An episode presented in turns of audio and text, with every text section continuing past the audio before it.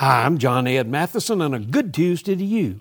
How old a person is is not extremely important when there's an emergency. Steve Montalongo is 80 years old and was in the car with his granddaughter. They spotted a car sinking in a canal in Modesto, California. Steve jumped out and pulled the driver out of the car. Now, this wasn't the first time he had saved somebody's life.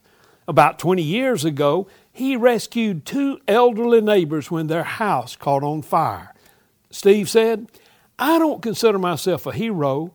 I'm just a fellow that got put in the right place at the right time. You know, God puts people at the right place at the right time to do the right thing.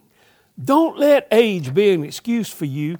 Be ready to show that you are the right person for the right situation at exactly the right time.